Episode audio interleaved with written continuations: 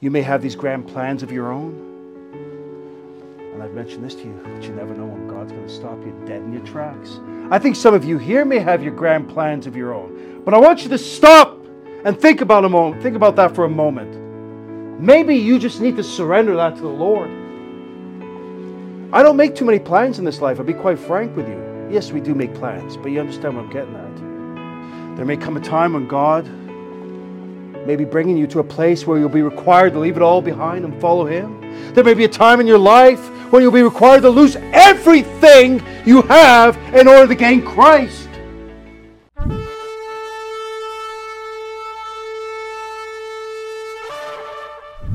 To turn in the scriptures, would like you to open up your Bibles to Genesis 15 and verse 6.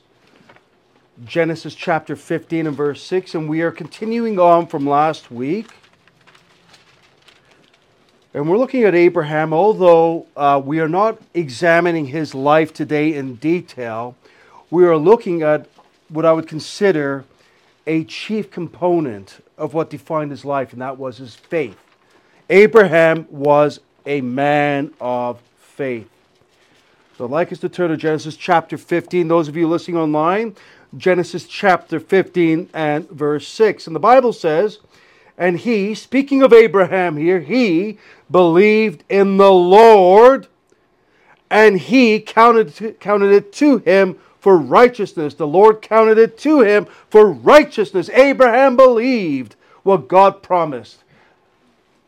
Did the Abraham see God's promises in his lifetime? No, but he believed. He believed. Let's move forward now to the New Testament, Hebrews chapter 11. And this is known as the Hall of Faith chapter in the Bible. And Abraham occupies a large portion of this chapter, as does, as does Moses. And this only stands to reason, as in the Old Testament, they're two of the most well known uh, figures and essentially patriarchs. A- Abraham was a patriarch of the faith, and so was Moses, if you will. So we're going to turn to Hebrews chapter 11, and we're going to begin in verse 9. Just allow me to turn there fully. I do have it enfolded in here, but I want to read out of my Bible. All right, so we're going to we're going to start here in verse 8. And we and the and the scripture reads, "By faith Abraham when he was called out into a place which he should after receive for an inheritance obeyed. Obeyed. Are you obeying? God is constantly calling people out through His Word. Are you obeying? And he went out not knowing whither he went. By faith he sojourned in the land of promise as in a strange country, dwelling in tabernacles with Isaac and Jacob, the heirs with him of the same promise. For he looked for a city which hath foundations, whose builder and maker is God. Amen. Through faith also Sarah herself received strength to conceive seed and was delivered of a child when she was past age. Another miracle of God here, by the way, because she judged him faithful who had promised. Amen. Therefore sprang there even one, sorry, of one, and him as good as dead, so many as the stars of the sky in multitude and as, as the sand which is by the seashore innumerable. These all died in faith, not having received the promises, but having seen them afar off and were persuaded of them, embraced them and confessed that they were strangers and pilgrims on the earth. We are as well. That's what the Bible calls us, pilgrims. For they, for they that say such things declare plainly that they seek a country. And truly, if they had been mindful of that country from whence they came out, they might have opportunity to have returned. Have had the opportunity to have returned. But now they desire a better country that is in heavenly. That's what we desire. Amen. Amen. Wherefore God is not ashamed to be called their God. Amen. For he hath prepared for them a city. Amen. By faith, Abraham, when he was tried, offered up Isaac. And he that had received the promises offered up his only begotten Son. By the way, in the Old Testament it says only Son in Genesis chapter 22. But in the New Testament, the Holy, Holy Spirit reveals to us that his only begotten Son. a type of the Lord Jesus Christ. Amen. Of whom it was said that in Isaac shall thy seed be called. By the way, it speaks of seed here, it speaks of the Messiah. I want you to understand that. It speaks of the Lord Jesus Christ, the Savior of mankind to come, the Savior of the Jews, the deliverer of the Jews. We can go on. Amen. Accounting that God was able to raise him up even from the dead. Here, what does that tell you about Abraham? He believed in the resurrection. Amen. Amen. Believed he believed in the resurrection, from whence also he received in him a figure. Amen. Heavenly Father, we give thee thanks, Lord, for the blessing of the scriptures and for these portions of scripture, both in the Old Testament and the New Testament, Lord. We learn from the scriptures that Abraham was a man of faith, Lord. Lord, uh, yes, he was not without fault. We understand that, Lord. Or no, he was not without fault. But he was a man of faith. Same with us here. And I trust that everyone here, both the ladies and the gentlemen, will be men and women of faith, Lord. And I trust, Lord, that this message that thou hast laid on my heart, Lord, will be a blessing to thy people here, even those online. Lord, it will edify them, Lord. It will strengthen their faith. Lord, I trust, Lord, that there's something contained within this message that will speak to them, Lord. Perhaps we're lacking in our faith, Lord, and I pray for those who have been lacking in their faith that thou wouldst give them the power and the strength to exercise the faith that thou hast given them. That faith, Lord, that caused them to believe the gospel, repent and believe the gospel. That they would exercise that faith consistently throughout. In Jesus' precious name I pray. Amen. Amen. Amen. So, what is faith? Well, Hebrews chapter 1 and verse, uh, chapter 11, verse 1 gives us that definition. And as I heard one preacher say, it's not only a definition of faith, but it's also a declaration. Right? Faith is the substance of things hoped for, the evidence of things not seen. That's what faith is. Faith is being pull, uh, fully persuaded that God will deliver. What God has promised, Amen. He will fulfill. Both negative and positive, by the way. That's what faith is. Now, concerning Abraham, I'd like us to note that there are many godly characteristics that we can associate with him. But the one that stands out, as I mentioned at the beginning of this message, was that he was a man of faith.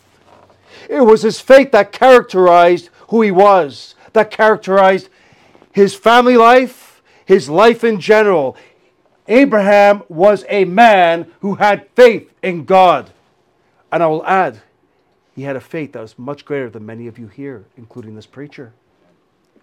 I am firmly convinced that many of us here, including you online, are living by sight rather than by faith. It was his faith that characterized him. The Bible tells us that Abraham believed God, and it was accounted unto him for righteousness. Romans 4 and verse 3 it was counted unto him for righteousness when we believe the gospel. We believe God, by the way, when we believe the gospel. And not only believe it, but we repent and believe. We see ourselves as sinners condemned before God, worthy of hell. And through his Son, his only begotten Son, the Lord Jesus Christ, and receiving his precious gospel message, what he did for us on the cross, when he bled and died for our sins and rose from the grave It's accounted unto us for righteousness, his righteousness. It was known as the imputed righteousness of God, of Christ. It's his righteousness. I can say today, as a believer, as a born again man of God, that I'm made righteous in the Lord Jesus Christ. I am clothed in his righteousness. Often, when we are ministering to the lost, they think that we are more righteous than they are. Not of myself. You know what? My flesh is a lot worse than them. Some of the things I did in my flesh, my old nature, when I only had the flesh, was much worse than what many of those that we meet. No, I'm not more righteous than you in of myself, but through him, the Lord Jesus Christ, I am made righteous. The righteousness that you may perceive is his righteousness that's been imputed unto me. I am wearing his righteousness. I would also like to note that Abraham was called by God to go into another land. Yeah. He was called to leave his country and kindred. He was called to leave the com- creature comforts of this world, this heathen world, into a world unknown. He was called to leave the wicked, the, the evil and wicked idolatry of his land and to separate himself unto God and surrender to his plan. Is that what's happened to you? Is this what's happened the moment? Isn't, isn't this what's happened to us the moment we were saved? We are separated from the world. You better be. You, I remember when I first got saved, the immediate crossroads I um, well, the, my immediate fork in the road or crossroads was listening to the old music I used to listen to and going to some of the old places I used to go to. But the Holy Spirit, as a newborn babe, that's what you are when you come to Christ. You know nothing. It's a clean slate at that moment. So all I do is all I had was past memories, and this is because I got saved a bit later. You know, that's why I pray for these young children, and they all claim to be saved. So I'm going to trust in that. Obviously, it's between them and the Lord. But even the young children, the young children, if, you, if the Lord blesses you with young children, we're praying for that, by the way, um, that to be saved at a young age, that they don't have to experience what you experienced. Don't have to experience what you experienced. He probably experienced a lot worse than what you experienced, which is probably just as bad as what I experienced when I got saved. And some of you, I understand, and we're not going to get, get in details, but we were engaging in some wicked, evil sin sin that's not lawful to talk about, nor do I take pleasure in talking about. You, you hear some of these testimonies, by the way, of know, or this gangster that gets saved, you know, a mafia man, and he's going around doing speaking engagements, talking about what he used to do the whole time. This is what I was, and this is what Jesus saved me from. But all he does is talk about what he used to do and glorify that rather than the one who saved him, supposedly saved him out of that. I don't want to be that man. That's why I don't like to talk too much about my past. I'll tell you that I used to do drugs and things like that. I'll even give that testimony when I'm preaching to the lost in the street so they can somewhat have a connection there. But I won't go into the details what I did. It's not necessary. Not necessary. Abraham was called by God to go into another land. He was a sojourner and a pilgrim of that land that he was called to. The Bible clearly bears this plan out. Would also like us to note that there was a price to be paid for his faith. And I to add to this there is a price to be paid for your faith. For the place that he was called was a long ways from where he lived. Gentlemen, you never know what God's calling you to. We're not talking about a geographic location, although God can, uh, can certainly call you to a geographical location if He's calling you to the ministry. This meant it would require much effort on Abraham's part, entering that land unknown. It required much energy. It required much expense to move from Ur of the Chaldees to Canaan. This also meant that he that there would be many perils and problems along his journey. As many of you know, this Christian life is not easy. You know, one thing is, when you've become born again, you've believed the gospel, you've received Jesus Christ as your Savior, your eyes have been opened. And with that can come much sorrow. You see things a lot more clearly than you used to. And with that, there can, be, there can come much sorrow. Yeah, there's much joy in the Christian life, but I believe there's an equal measure of sorrow, a godly sorrow, by the way. There are some things that you ought to be sorrowful in this world about. There are some things that you ought to be distressed about in this world when you look around you. Absolutely. It's the same thing for us as Christians in our Christian lives as we seek to enter the promised land. By the way, you've already entered into that land the moment you were born again. We've inherited the kingdom. And one day we will be ruling and reigning with our Lord and Savior, Jesus Christ. The price of faith is not cheap, my friends. Verse, tells, uh, verse 8 tells us by faith, Abraham, when he was called to go out into a place which he should receive after for an inheritance, after for an inheritance. He didn't receive it right away. In fact, he didn't leave, he didn't live to receive it all, but he believed God. This required patience. For Abraham had to wait to see the blessings. In fact, he did not see those blessings in his lifetime. Yet through it all, he believed God. Do you?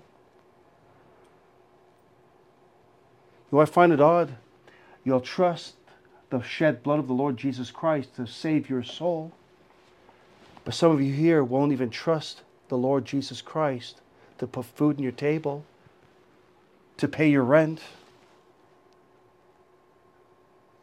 There may be some of you here that'll even miss work because you're called to work that day because you need the money rather than losing the pay and trusting God to make up for it to be in God's house. Well, I guess to note also that Abraham's faith required absolute obedience to what God had commanded. By faith, the Bible says, when he was called to go out into a place which you should receive after for an inheritance, he what? He what? He obeyed. And he went out not knowing whither he went. There's sometimes God's going to call you somewhere. And at that moment, you don't know where you're going. But you know God has called you. And you're going to obey. You're going to trust him to lead you. Perhaps God is calling you. Are you ready? He might lead you into a land unknown. You may not understand the journey He's taken on you, but He's calling you. Are you ready? Are you ready? Abraham was a man of faith who willingly chose to leave the creature comforts of this world and follow the will of God into a land unknown. Are some of you hanging on to the creature comforts of this world? I think we're too comfortable here. We were in the foreman's house the other day there. We got too much stuff. So do we, by the way. I don't think you'll miss something. You may miss it. Oh, I don't want to part away with some of this stuff. It's got some sentimental value, but you know what? When you get rid of it, you're not going to miss it. Absolutely. And we could say the same thing. We got too much stuff.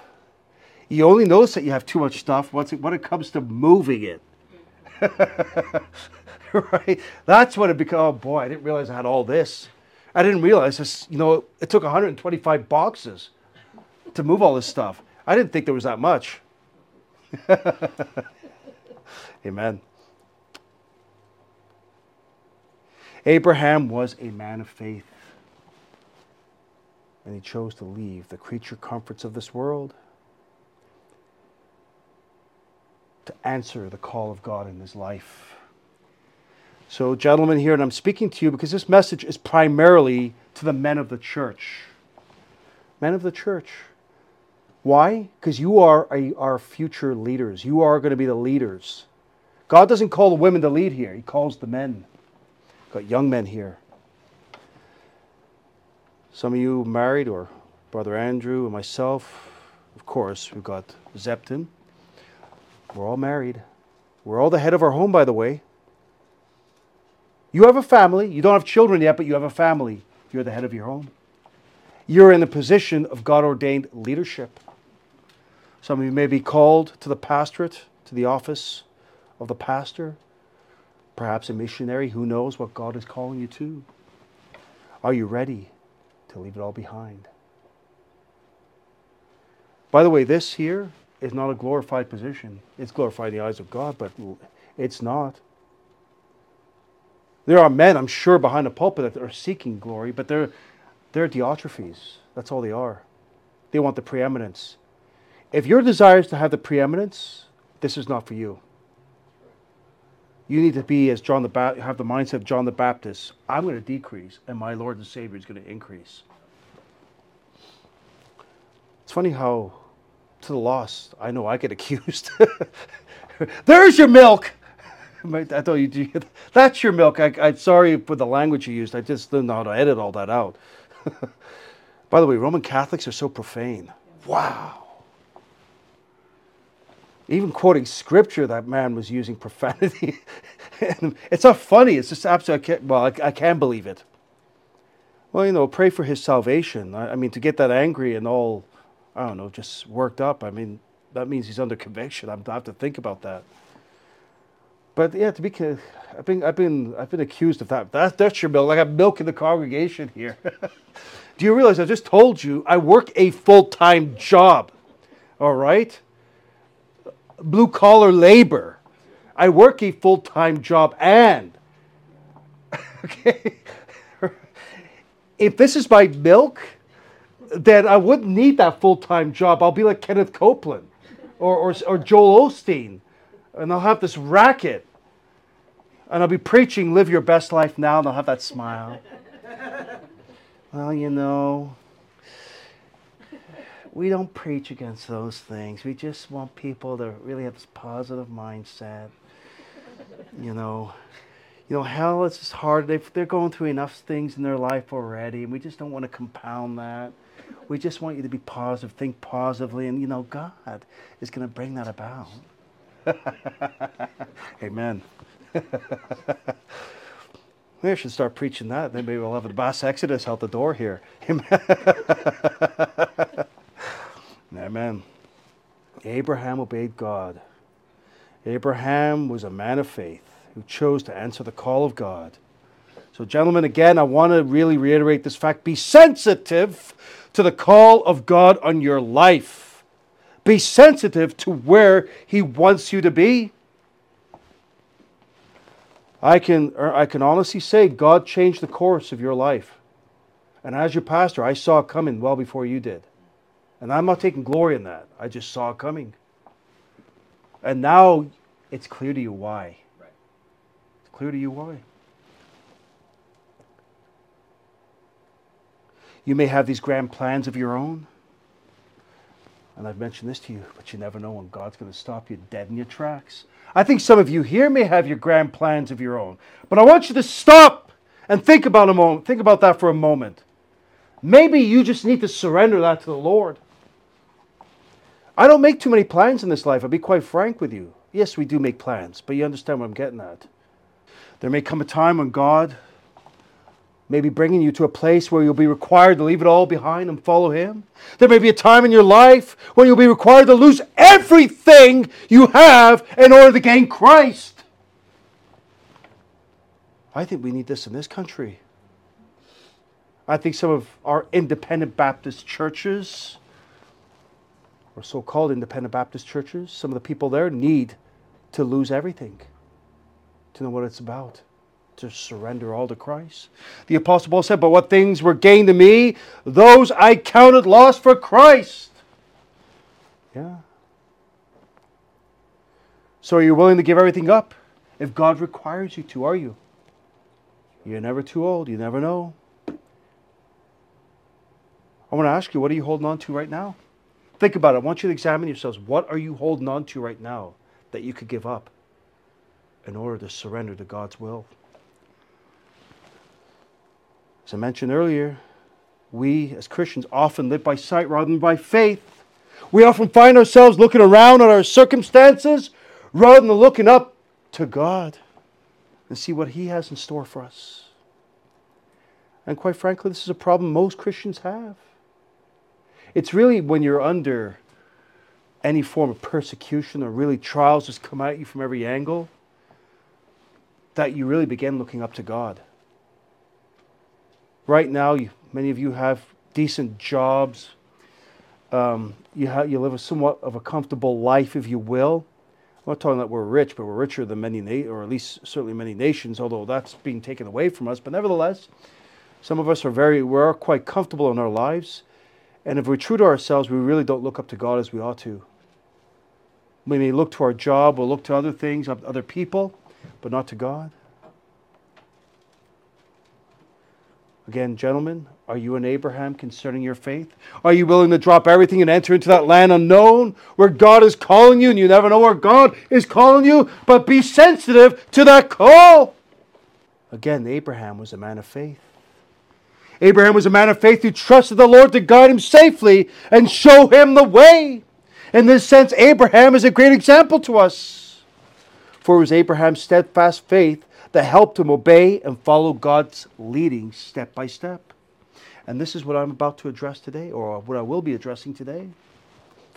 And again, it's a message that applies to all, but I do want to focus on the men because you are called to be a leader in some capacity, leader of your home, perhaps even in your workplace, and so on and so forth. If God calls you to the ministry in the church. Indeed. And we're going to look at how we can increase the faith that we already have. Remember the, remember the apostles prayed, Lord, increase our faith. It can be increased. Your faith can grow as you grow closer to the Lord. And again, this is a message that can apply to both women and men, but I am focusing on the men today. For a Christian man can increase his faith through here, point one, studying the studying of God's Word. The study of God's Word. He can increase his faith through sitting under sound King James Bible preaching. If you're in an English speaking church, and you can increase your faith through standing fast during those times of trial. Yeah. Those times of testing, trial, and tribulation, they will come.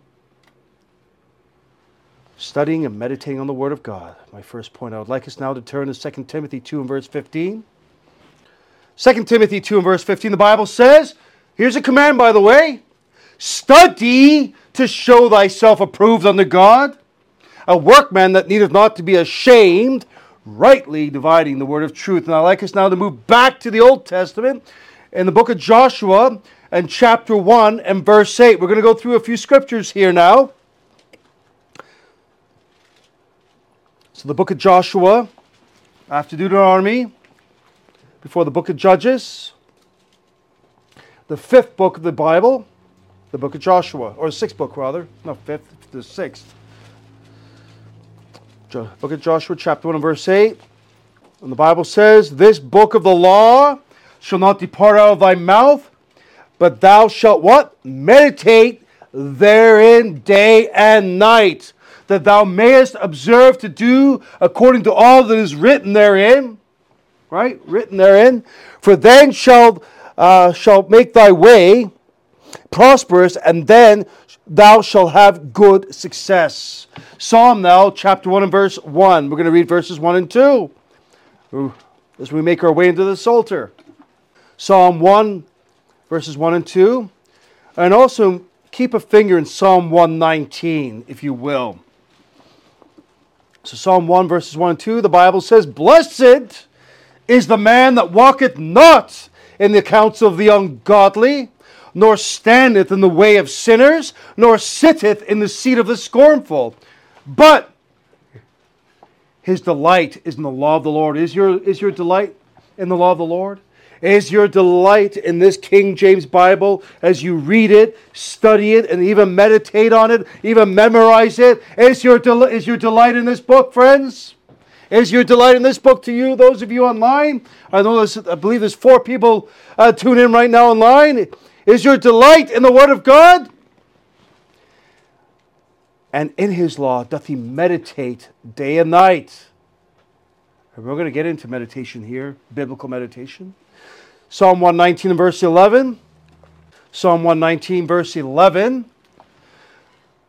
And David says, Thy word have I hidden mine heart that I might not sin against thee. And we move over to verse 15. I will meditate in thy precepts and have respect unto thy ways. I will delight myself in thy statutes. I will not forget thy word. And amen to that. So, based on what these verses say concerning the Word of God, the best way for you to increase your faith is through a steady diet of reading, of studying, meditating, and even memorizing the Word of God, meditating on and even memorizing the Word of God. You will not only increase your faith, but you will always be fed and well nourished. Well fed and well nourished. Neglecting to do so will leave you famished. It will leave you starved of the life sustaining nourishment that only the heavenly manna from on high can give you. This is your food right here. We as Baptists are known for our bellyship and good food, but we also need to be primarily known for upholding the manna from on high, our bread of life.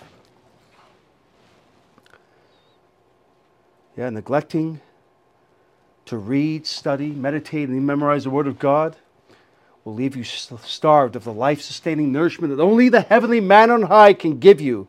Therefore, you must endeavor at least to nibble, nibble on the Word of God daily. Even better, you must endeavor and purpose in your heart to feast on it. And this can only come about through the diligent study of God's Word and daily meditation on it. Yes, we must meditate on the Word of God as well. In other words, you think of Bible principles and you meditate. You think of verses, you think about what they're saying, and you just think about it. You even think about apply, how you can apply it, apply it to your own life. Practically apply it. To clarify,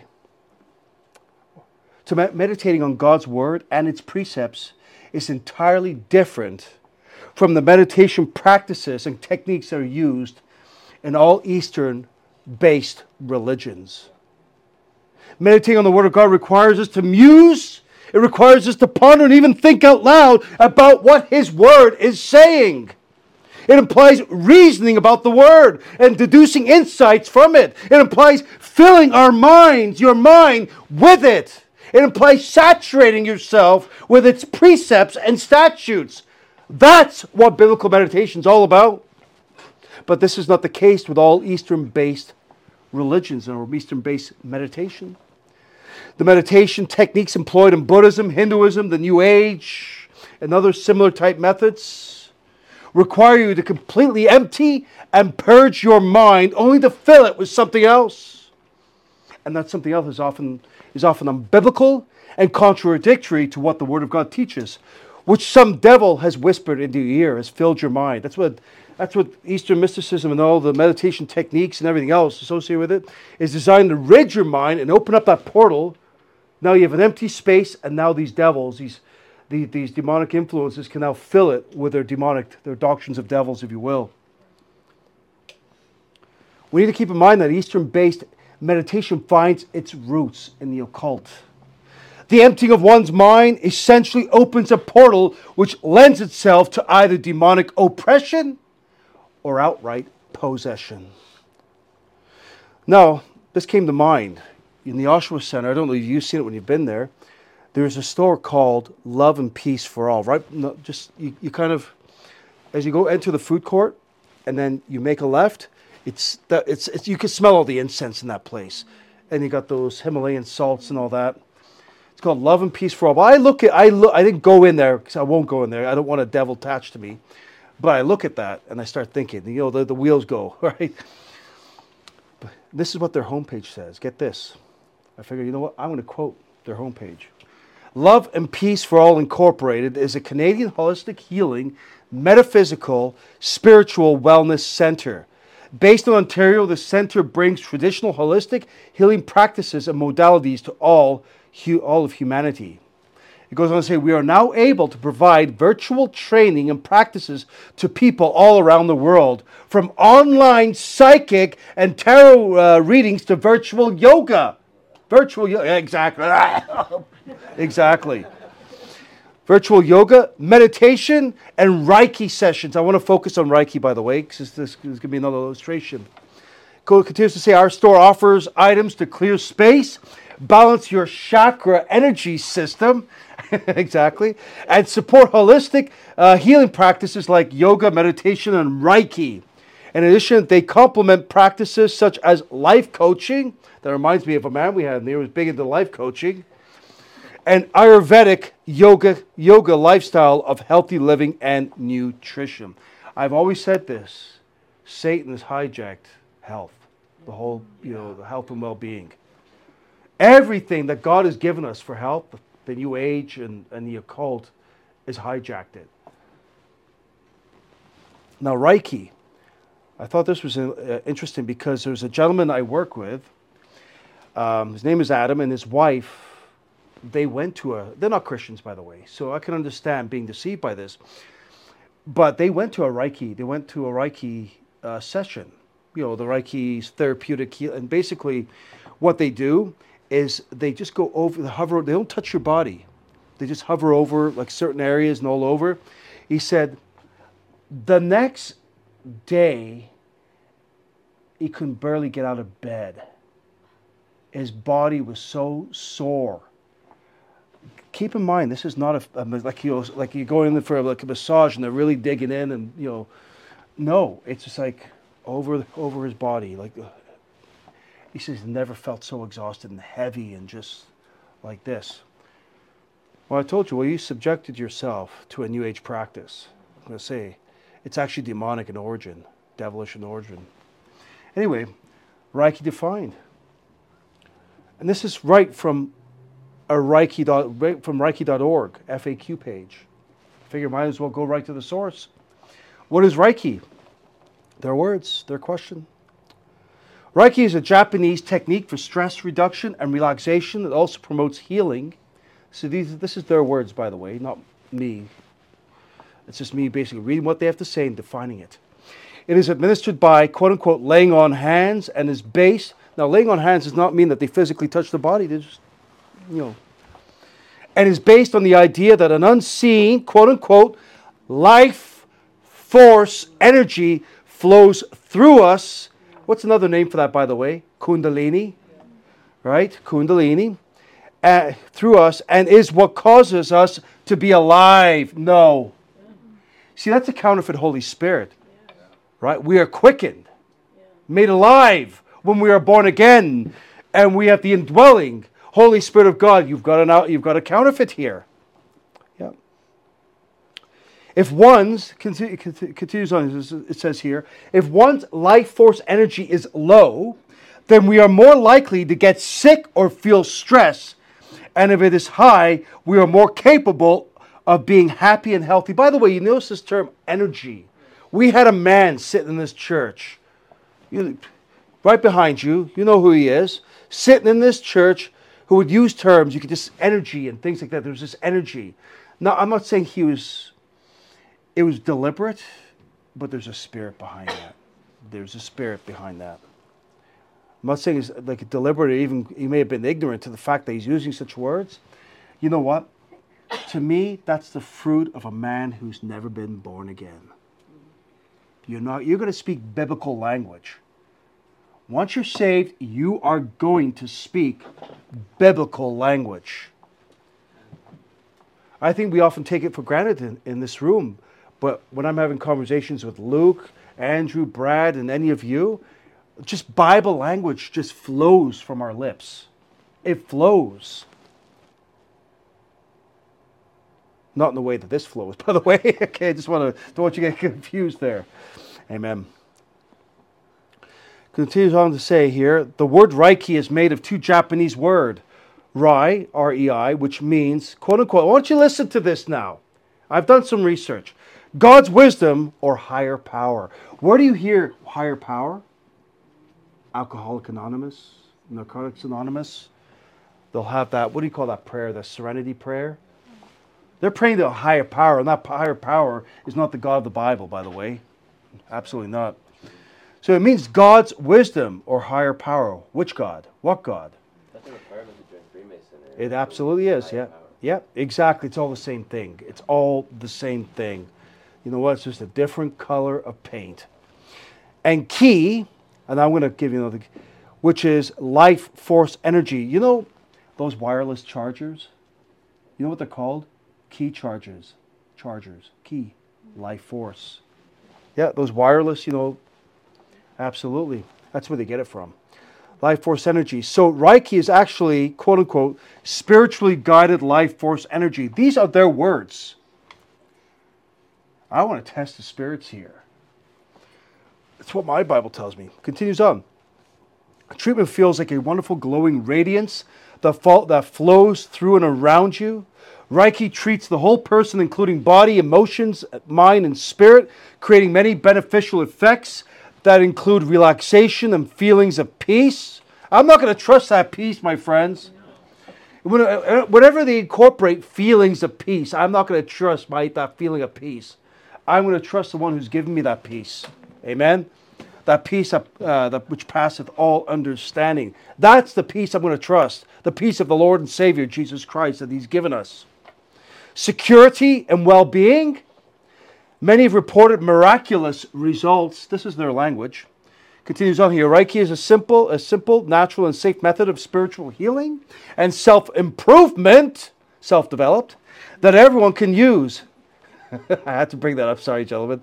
It has been effective in helping virtually every known illness and malady and always creates a beneficial effect. It also works in conjunction with all other medical or therapeutic techniques to relieve side effects and promote recovery.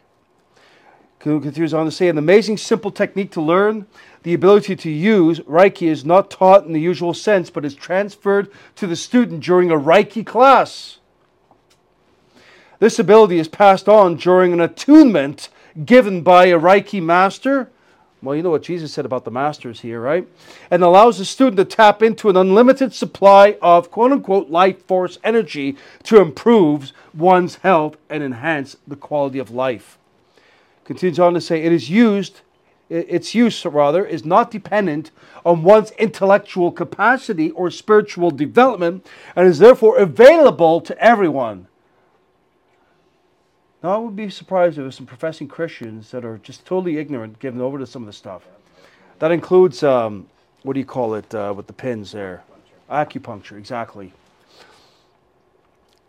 Continues on, it has been successfully taught to thousands of people of all ages and backgrounds.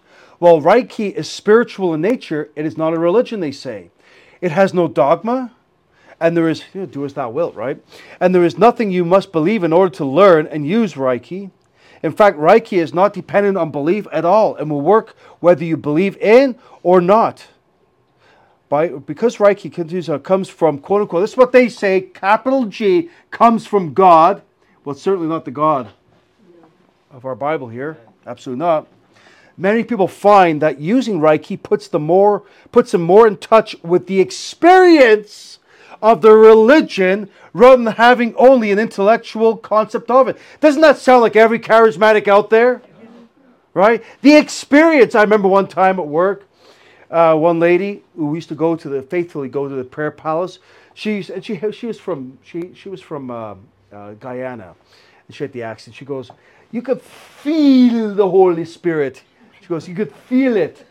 Right? They would, you know, they would sing for about an hour and a half, and they, you know, it's always like that real energized, you know. I remember one time my mom, way back, went went with her friend Rosie to the prayer palace. Not when they're up in Finch, the old place by Jane and Wilson there. And I was a teenager, and I went to pick her up, and I went inside, and you see them like like the all the old ladies they all like go just get into like a frenzy in the front there. And I said, "Wow, what?" Praise the Lord, Amen. Yep continues on here. Says, while Reiki is not a religion, it is important to live and act in a way that promotes harmony with others. Hmm.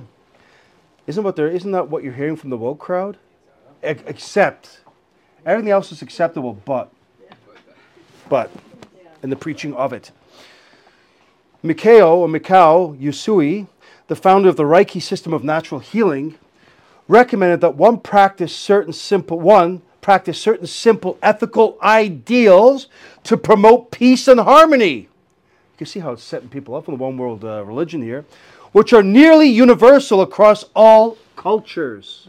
There's an ecumenical flavor there. It goes on to say during a meditation, during a meditation, several years after developing Reiki, Mikao Usui decided to add the Reiki ideals to the practice of Reiki.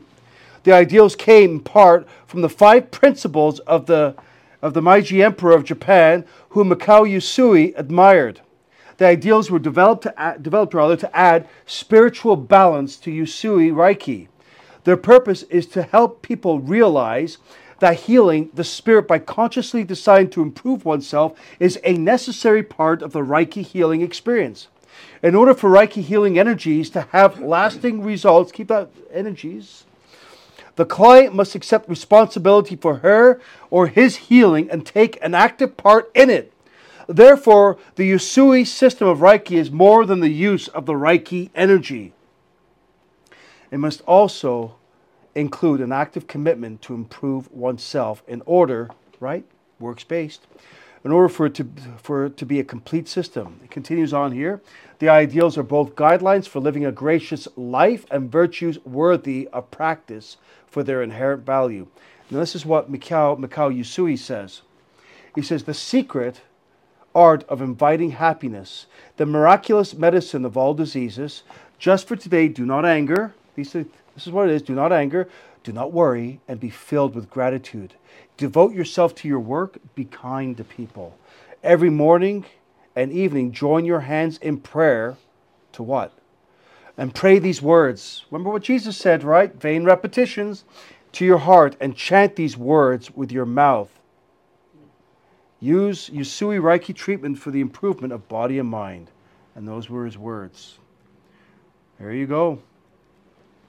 Through all of that, there's a false meditation. Moving forward now. To increase your faith, again, you must meditate on the Word of God. And you must diligently and earnestly study it. This invariably requires a lot of discipline and work. It will. It takes work to study your Bible. In fact, I would say reading is not enough. You need to study the book. I was encouraged by Jay when he said, "You know what? I've read the whole Bible. Have you read it all now, or are you almost there reading?" So once he's got a plan. Once he's he's he's read the whole Bible once over, he's now going to pick a section and study. Study. I didn't tell him to do that. You know who did? God. Amen. Amen. I'm encouraged by that. You must be encouraged by that. Were you doing the, the ABCs of Christian uh, growth? Assurance of salvation. Are you going to joke around there? My wife said something to me. it was funny. Joking. Joke. yeah. I hear these things. That's good. I like it. Yeah requires a lot of discipline and work. This is because learning the Bible requires serious labor in order to be a workman that need not be ashamed, rightly dividing the word of truth. And I'll have to add, rightly, rightly dividing the word of truth, because there are some who claim to rightly divide the word of truth, but are actually wrongly dividing the word of truth under the guise of rightly dividing the word of truth. Repeat that after me. Repeat after.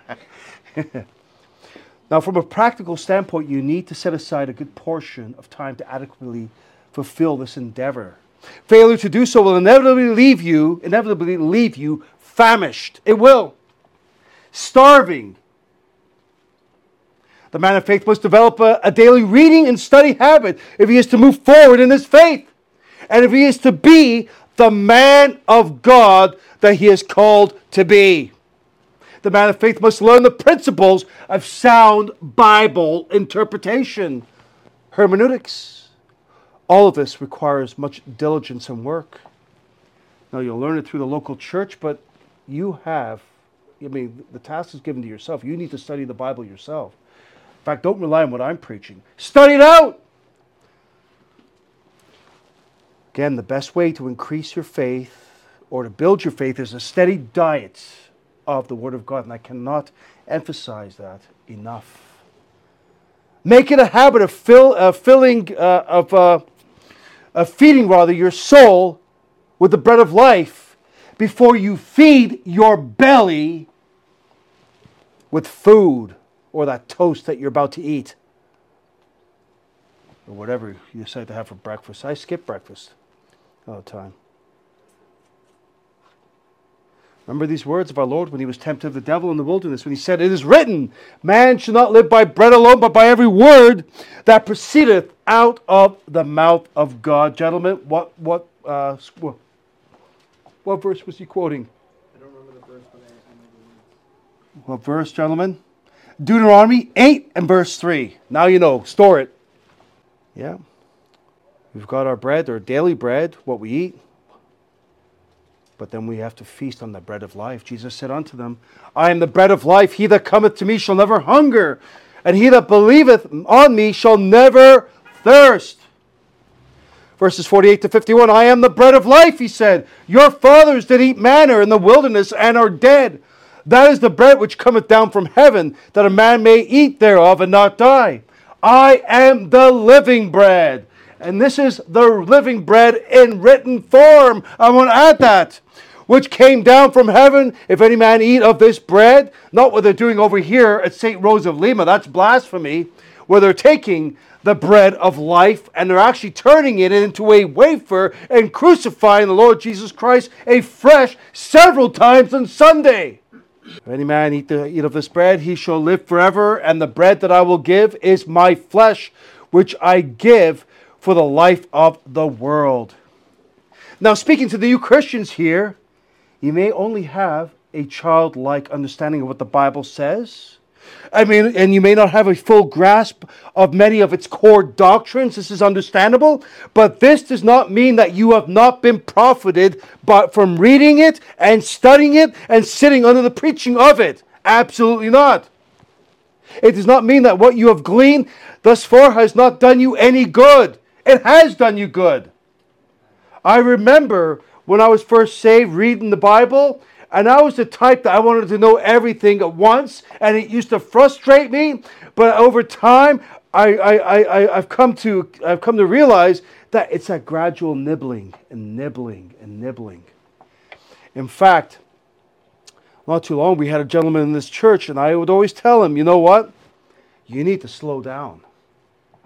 You need to treat the Word of God like it is a T bone steak, if you will and you cut it up into small pieces and you just slowly nibble away. Why? Because it will take a lot longer to digest if you just wolf it down. You can't.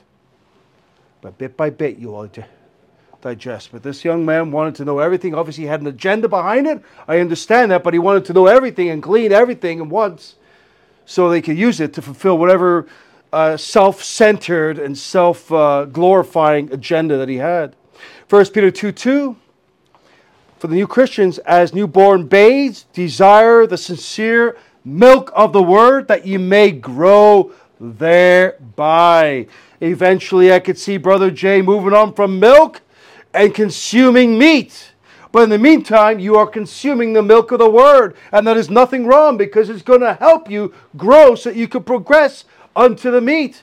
Often we don't give children or infants solids until several months in, five, six months, or whatever it is.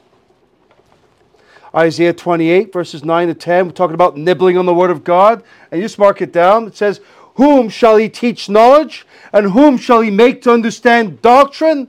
Them that are weaned from the milk and drawn from the breasts. Listen to this for precept must be upon precept, precept upon precept, line upon line, uh, line upon line, here a little and there a little but the word of the Lord, verse 13, was unto them precept upon precept, precept upon precept, line upon line, line upon line, here a little and there a little, that they might go and fall backward and be broken and snared and taken. Here, here a little precept upon precept, here a little, there a little. That's what it's all about. I've had one person ask me, why do you, why do you read the Bible over and over again? Right here. Here a little, precept upon precept. Here a little, there a little, line upon line, line upon line, repeat, line upon line.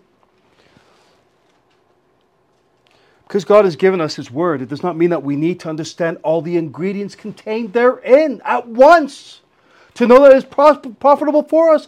I didn't understand what Calvinism was when I first got saved, even a few months after. I heard it talked and preached about in the behind the pulpit, but I didn't really have a full understanding. I tried to research it, but it's just too it was too much at that time for me to truly grasp it. But you know what? I believe what the Bible says against it. It was the Holy Scriptures that helped Timothy have a faith, have faith as a child. You realize that? 2 Timothy 3 and verse 15 says, And that from a child thou hast known the holy scriptures, which are able to make thee wise unto salvation through faith which is in Christ Jesus. So, once again, reading, memorizing, meditating, and studying the scriptures will all help to increase your faith. It will all help to build your faith. The disciples' faith increased when they heard our Lord Jesus Christ speak. By the way, when you're reading, studying, memorizing, meditating on the written word, you're hearing the living word speak. Amen? Amen. Yeah. What the living word was to the disciples is what the written word here in our King James Bible is to us. John 1 1 In the beginning was the Word, the Logos, and the Word was with God, and the Word was God. Therefore, we know the Word is a person here. He was not only with God, but he was God. Verse 14 The Word, the living Word, was made flesh and dwelt among us, and we beheld his glory. The glory is of the only begotten, the Father, full of grace and truth. As food is for the body, so is God's Word for the soul. Hebrews 5, verses 12 through 14. I will read this for the sake of time.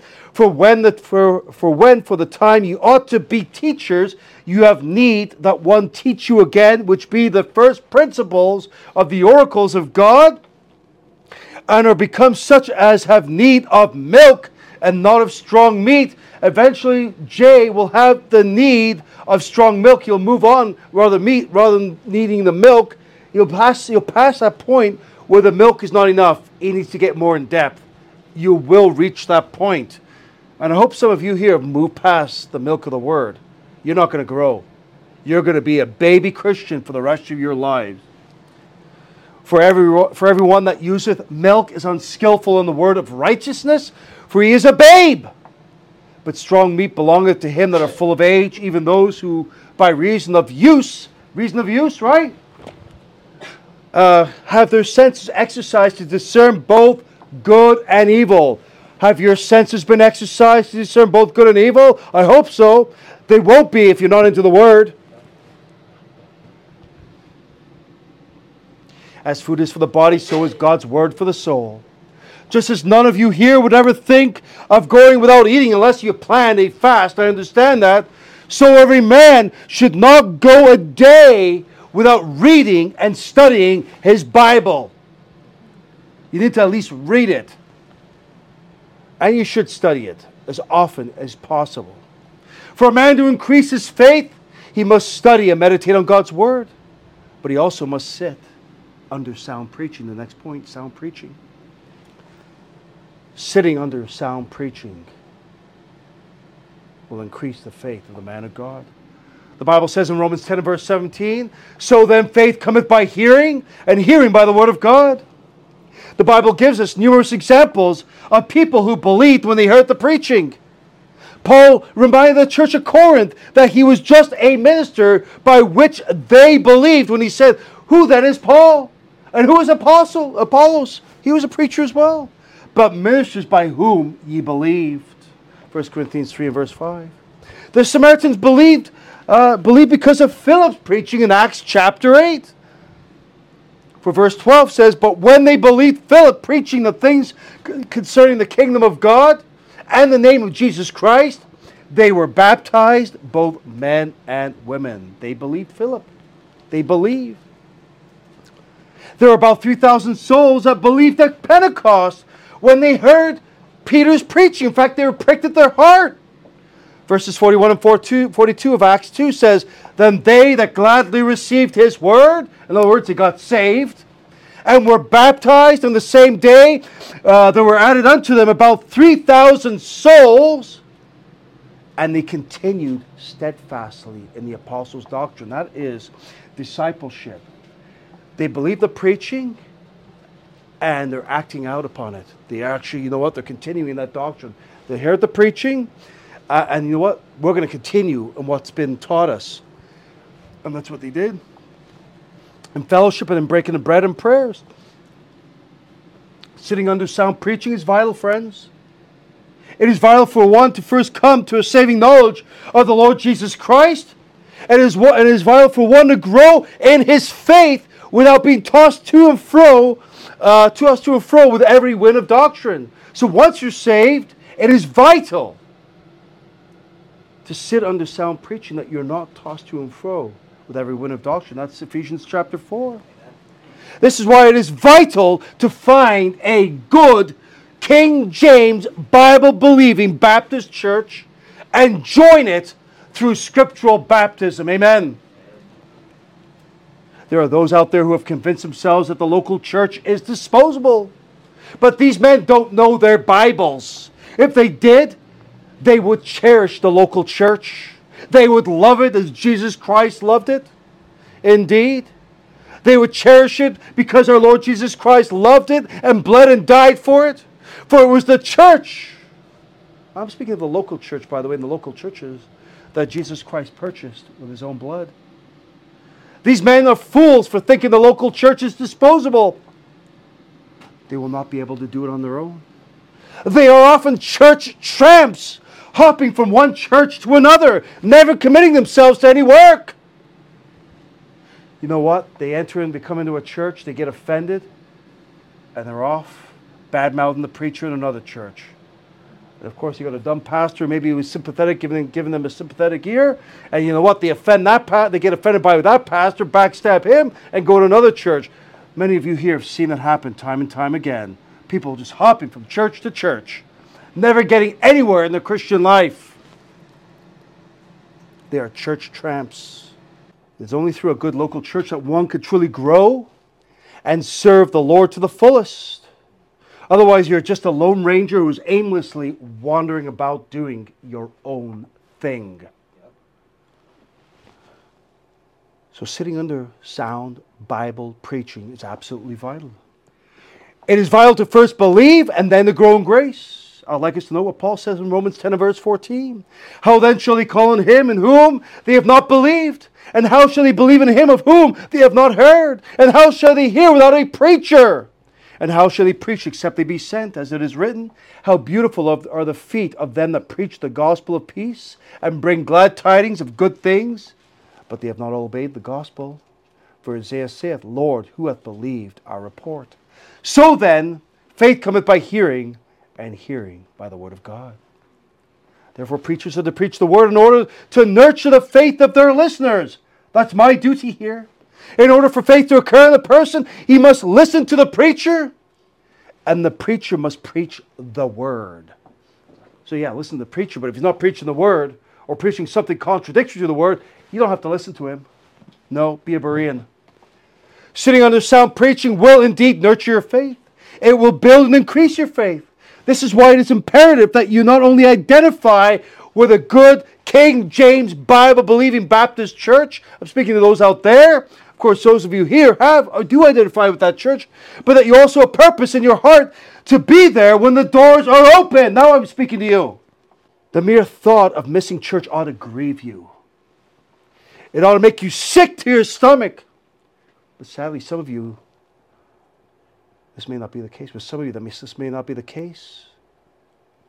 The men here, and even fathers, future fathers, you'll find the unique thing of being a father the unique thing about being a father is that you build your faith, you build the faith of your family by putting them around sound, the sound preaching, or subjecting them rather to the sound preaching of the Word of God. I remember Dr. Mosbacher giving this illustration. After he got saved, his wife was unsaved, his daughter was unsaved. He would literally carry them and throw them in the back seat of the car. At least that's what he said. And take, she would like be resisting. Nope, right to church. Eventually, she got saved. You said there's a missionary. yeah. yeah. No. Sitting under sound preaching of the Word of God will help increase your faith. With the advent of the internet, the preaching of the Word of God is available for all to listen almost any time of the day. Now, obviously, you need to exercise strong discernment when it comes to who you're listening to. But you're living in a day when there's no excuse to hear any kind of preaching. By the way, I don't recommend internet preaching if you're neglecting the house of God, if you're neglecting the local assembly. I don't recommend that. But there's some good preaching out there. Absolutely. I need it. I know some of you here do or have listened to preachers online. And I will advise that you be extremely picky concerning those who you do choose to listen to. Be very sensitive to what they teach because you don't want to be veering astray and also to be mindful And I want many of you and those of you online to be mindful that listening to preaching online should never replace the local church. And I understand you may be living in a place for those online where there's no good Bible, you know, Bible believing, King James Bible believing Baptist church. I understand that. I understand. In, in that case, and by God's grace, then we can be a blessing to them. But pray, pray, and earnestly pray for God to provide the means to, to, to plant you and to set you in the local body as it has pleased Him. And He will answer that prayer. I firmly believe that. but you know what the problem is with today? Why many listen on internet uh, preaching, why they listen to it, or whatever, maybe going through reels and all that sort of stuff? Because they couldn't care less about sound Bible preaching. They want that country club atmosphere. They just want their ears tickled with some feel good message that never convicts and that never challenges them. Yeah. Paul prophesied of this day, that this day would come, and it's here today, and we're living in that day. He said this in 2 Timothy 4, verses 3 and 4 For the time will come when they will not endure sound doctrine, but after their own lusts shall they heap to themselves teachers having itching ears, and they shall turn away their ears from the truth, and shall be turned unto fables. Now, in verse 3 here of 2 Timothy chapter 4, this is what commentator John Gill says, and I've said I've mentioned this before, but I will repeat it again. He says, when they, when they will not endure sound doctrine, quoting the scripture, he says, the gospel which contains the wholesome words of Christ and is sound itself, having no corruption in it, and salutary in its effects to the souls of men, and yet such is the depravity of some men, both in principles and practice, that they cannot receive it, nor bear to hear it. We're living in those days. Turn their backs on it, express their indignation at it, and treat it not only with neglect, but with ridicule and contempt. But after their own lusts, they shall heap to themselves teachers. And this is really an important, this is really something amazing what he says here. Not being content with the ministry of one man only, or of a few, though of their own sort, but must follow many. This is this TikTok generation, by the way, flipping through sound bites and then building their theology based on what they're hearing that sounds good and of course, uh, many of these young men and women, for that matter, are building a brand and it's all about their narcissistic image. So they, they're looking at what maybe people of their own generation are into and the lingo that they use and the sound bites that attracts them, and they're going to incorporate that in their message. So that's how they want to win over the crowd. And winning over that crowd is not really for the well being of those that they're winning over, but to build up their own image. Do you understand where I'm getting at here? Anyway, continue on here. So if it must swallow many and have heaps of them, which seems to express not only the number of false teachers which they accumulate to themselves, but the confused and indiscreet choice they make of them, and that after their own lusts, choosing to hear such as either indulge them in their sinful lusts and pleasures, or are agreeable, agreeable to their private corrupt sentiments in opposition to the generally received doctrine of faith, he goes on to say, It is a blessing to have pastors and teachers after God's heart who preach according to the word of God. These feed men with knowledge and understanding, but it is a curse upon people, a people when they are left to choose teachers after their own hearts. He wrote that 200 years ago. I would say we're living in a day where this is even more applicable the, than the day he wrote this. Continue on. Good preaching will never tickle your ears, friends but it will convict the heart and it will vex the flesh while feeding the spirit and nourishing the soul. For the pastor who is charged with edifying the body is a tall order. For he is commanded to preach the word, be instant in season and out of season, reprove that is bring to light, rebuke that is scold sharply, there is a time for that, exhort that is to urge, admonish by strong argument with all long suffering and doctrine. Ephesians 4, verses 11 to 13. And he gave some apostles, and some prophets, and some evangelists, and some pastors and teachers. Well, you know what? The local church is disposable, not according to this. You might as well throw some of uh, half of Paul's writings here. Pastors and teachers, and this is the reason why he's given some for the perfecting of the saints. That is your, your maturity in the faith that is your spiritual growth. For the work of the ministry, that is your service. And for the edifying of the body of Christ, it's the building up of the local church. Till we all come in the unity of the faith and the knowledge of the Son of God unto a perfect man, unto the measure of the stature of the fullness of Christ. Continue on. For a man to increase his faith, he must study and meditate on God's word, and he must sit under sound preaching, and lastly, he must stand fast during times of trial, during times of testing and tribulation. During times of testing, trials, and tribulation. In plain words, or other words, a man of faith must be equipped to endure trials that will and that shall befall him. They're coming. They're coming. Often God uses trials and testing as a means of building, growing, and purifying your faith. I'll even add refining your faith. 1 Peter 1, verses 6 and 7 says, Wherein ye greatly rejoice, though now for a season, if need be, ye are in heaviness through manifold temptations, that the trial of your faith, being much more precious, amen, than of gold that perisheth, though it be tried with fire, might be found unto praise and honor and glory at the appearing of Jesus Christ. Amen to that. James 1, verses 2 and 3 My brethren, count it all joy when you fall into diverse temptations, knowing this, that the trying of your faith worketh what? Patience. Don't pray for the patience. You know why? Because God's going to bring God's going to bring uh, trials and testing. Oh Lord, help me to be patient. Oh, He's going to help you. You know what He's going to bring? He's going to bring some trials in your life.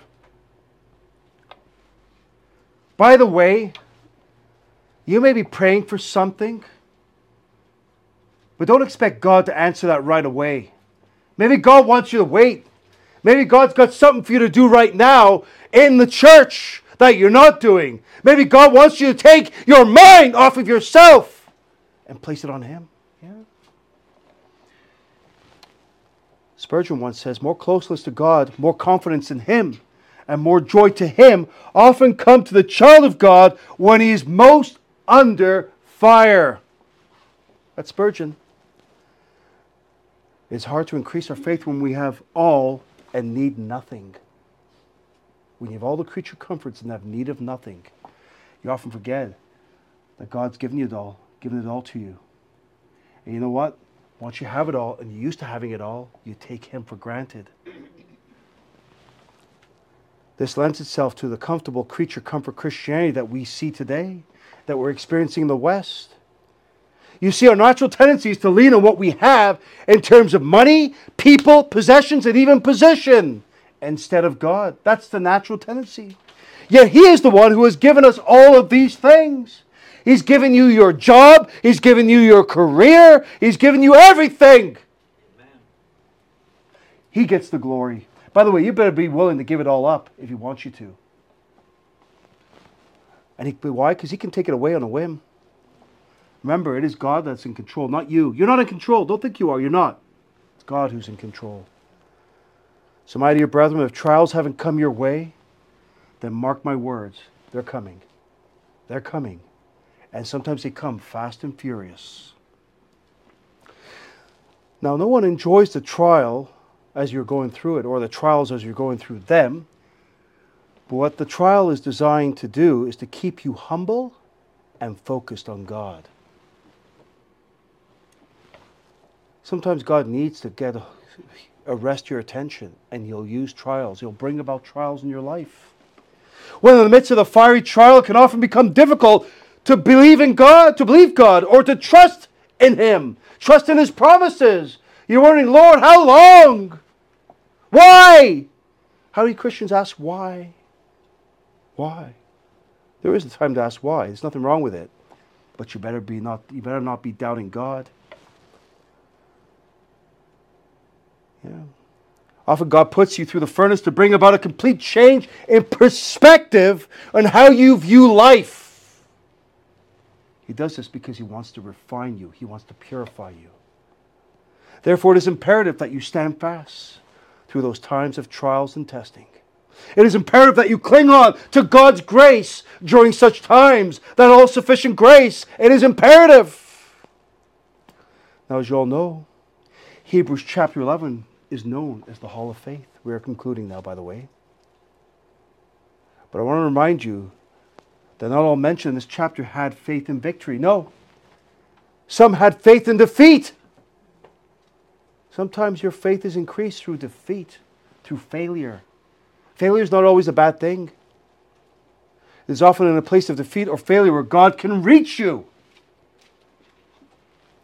You know what? He's having a hard time reaching you on the mountaintop, so he needs to get you in the valley. I want us to keep in mind that it was faith that gave Caleb a mountain. It was faith that, gave, that provided the son for Hannah. She believed God, although she was barren. It was faith that gave Joshua the victory, and this list can go on and on and on.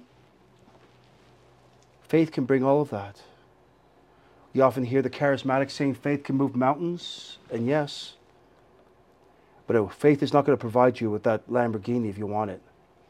It's not going to, it's not going to provide you with that Boeing 747. I'm not praying for that. I wouldn't even want that. I wouldn't even want a mansion with, with 25 rooms, 18 bathrooms, and who knows what else. I wouldn't want that. But faith, it will be it will faith that will help you grow in the Lord.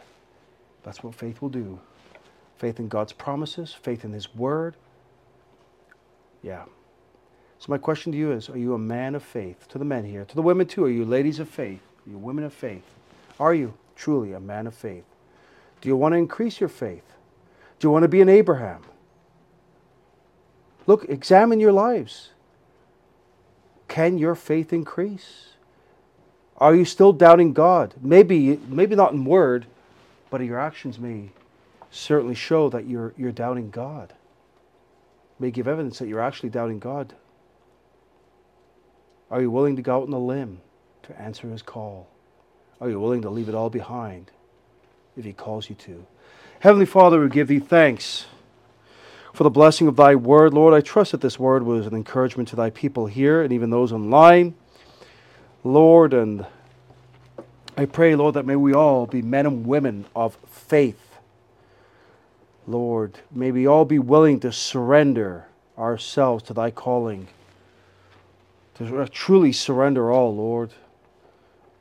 I know it's a failure in my life, Lord, and I need more. That you know, when I analyze my own life, there's more I can surrender to Thee, and I trust that the same is here. For being truly honest to ourselves.